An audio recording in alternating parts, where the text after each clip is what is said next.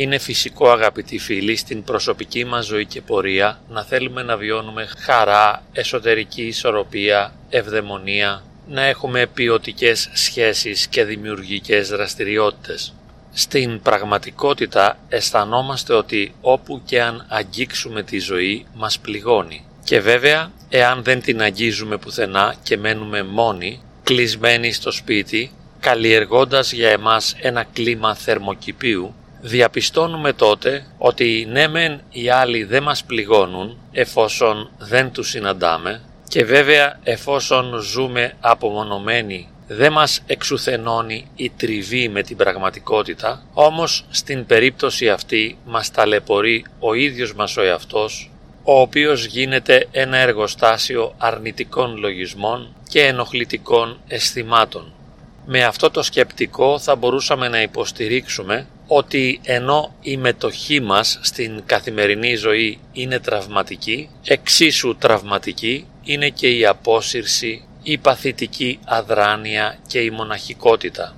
Εύλογα θα μπορούσαμε να ενοχοποιήσουμε το σύμπαν και να διαμαρτυρηθούμε στον δημιουργό του, ο οποίος οικοδόμησε μια τόσο ενοχλητική και ανυπόφορη πραγματικότητα. Έχω και ο ίδιος πολλές φορές ταλαιπωρηθεί από αυτούς τους προβληματισμούς, διότι όντως εάν κανείς σκέπτεται ορθολογικά, δεν είναι δυνατόν να συγχωρήσει την δημιουργία μιας πραγματικότητας η οποία έχει τόσο μεγάλη σχέση με τη σύγκρουση, τον πόνο και την οδύνη. Βεβαίως υπάρχει η δυνατότητα να αλλάξει κανείς την οπτική του και να ερμηνεύσει το γεγονός του υπάρχοντος μέσα από ένα διαφορετικό πρίσμα.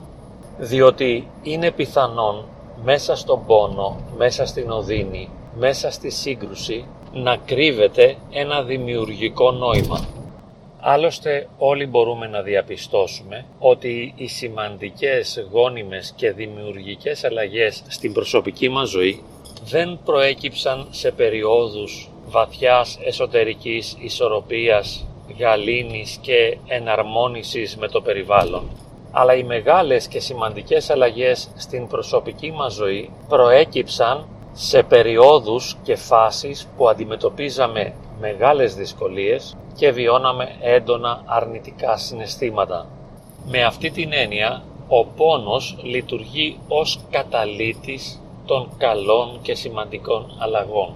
Και παρά το γεγονός ότι στη σύγχρονη κοινωνική νοοτροπία αυτό που μετράει περισσότερο είναι το να νιώθει κανείς καλά και να αντλεί ικανοποίηση από ποιοτικές σχέσεις και δημιουργικές δραστηριότητες, σε ένα άλλο επίπεδο, σε ένα άλλο βάθος, διαφαίνεται ότι όλα τα σημαντικά, τα μεγάλα και τα σπουδαία είναι καρποί επώδυνων εμπειριών. Δεν είναι τυχαία άλλωστε η σπουδαία διατύπωση του μεγάλου φιλόσοφου του Ηράκλειτου, ο οποίος θεωρεί τον πόλεμο πατέρα των πάντων.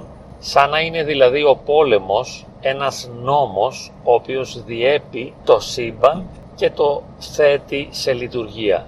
Ο πόλεμος είναι πατέρας των πάντων εφόσον μόνο μέσα από μια δυναμική μετάλλαξη είναι δυνατόν να προκύψει κάτι καινούριο. Με την έννοια αυτή η ειρήνη έχει μια σχέση με την αδράνεια η οποία είναι μια στατική και μη παραγωγική κατάσταση. Και πηγαίνοντας ακόμη βαθύτερα συνειδητοποιούμε ότι η σταυρική θυσία του σαρκωμένου προαιώνιου Ιού και Λόγου του Θεού δεν είναι απλά το αποτέλεσμα της κακίας του εβραϊκού ιερατείου, αλλά μία αναπόφευκτη ελεύθερη επιλογή του Θείου Θελήματος να θεμελιώσει τη σωτηρία του ανθρώπινου γένους επάνω στη σταυρική θυσία του Θεανθρώπου Ιησού Χριστού. Και διαβάζουμε συχνά στα Άγια Συγγράμματα ότι ο Ιησούς Χριστός με την εκούσια αποδοχή του σταυρικού μαρτυρίου μας έδωσε το καλό παράδειγμα προσκαλώντας μας να τον μιμηθούμε στην προσωπική μας καθημερινή ζωή να συσταυρωθούμε με Αυτόν ή να άρουμε τον δικό μας μαρτυρικό σταυρό διότι αυτός είναι ο δρόμος του αγιασμού, αυτός είναι ο δρόμος που θα μας ενώσει μαζί Του. Και βέβαια η πρόταση ζωής της Εκκλησίας είναι ασκητική και φιλόπονος. Γι' αυτό οι Άγιοι της Εκκλησίας, οι καλοί μοναχοί και λαϊκοί δεν προσπαθούσαν να περάσουν καλά σε αυτόν τον κόσμο. Ο στόχος τους δεν ήταν να τακτοποιηθούν, να καταξιωθούν, να δημιουργήσουν και να απολαύσουν, αλλά φιλότιμα να μαρτυρήσουν, εφαρμόζοντας στην πράξη της καθημερινής τους ζωής το θέλημα του Θεού και θυσιάζοντας τον ατομικό τους ευτυχισμό ώστε να ικανοποιήσουν τους άλλους ανθρώπους, θυσιάζοντας τον εαυτό τους για να γίνουν η τροφή του κόσμου, η θεραπεία του κόσμου.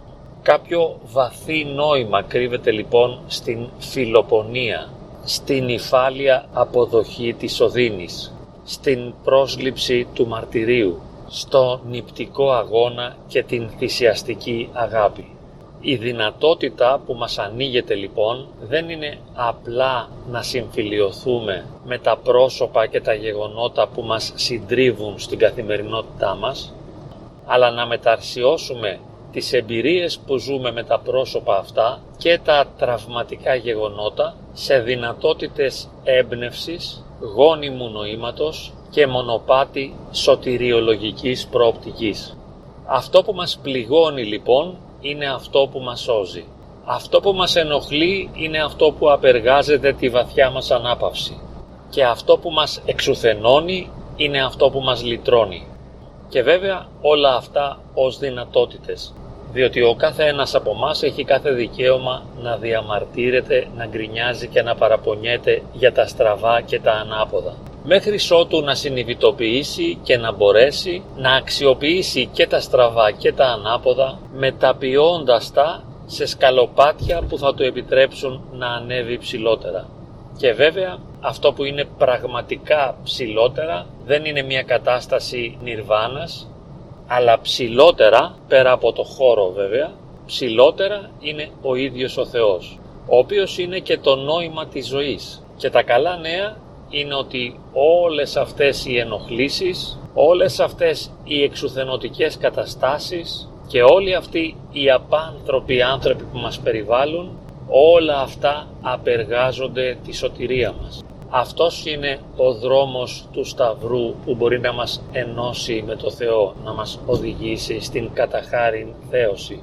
Διαφορετικά και εναλλακτικά μπορούμε να διαμαρτυρόμαστε και να παραπονιόμαστε και να επιδιώκουμε πάση θυσία την ευχαρίστηση, την ισορροπία και την εσωτερική γαλήνη και βέβαια στις περισσότερες περιπτώσεις να αποτυγχάνουμε. Διότι ο πόλεμος δεν έρεται από αυτή τη ζωή, η οδύνη, ο πόνος, ο σταυρός και το μαρτύριο συνηφαίνονται με τον εαυτό μας το βάθος και την πραγματικότητα και όσο και αν προσπαθούμε σε εγκόσμιο οριζόντιο επίπεδο τα αποτελέσματα που θα επιτυγχάνουμε θα έχουν πάντα σύντομη ημερομηνία λήξεως. Ολοκληρώνουμε λοιπόν τη σκέψη μας με την ευχή να μπορέσουμε να συνειδητοποιήσουμε και να λειτουργήσουμε θεραπευτικά για εμάς και για τους άλλους όσα μας πληγώνουν, να συμφιλιωθούμε με το σταυρικό μονοπάτι το οποίο η ζωή μας αξίωσε να διανύουμε και να μεταλλάξουμε αυτό που μας πληγώνει και μας εξουθενώνει και μας σκοτώνει σε ευλογημένο σταυροαναστάσιμο λυτρωτικό μονοπάτι.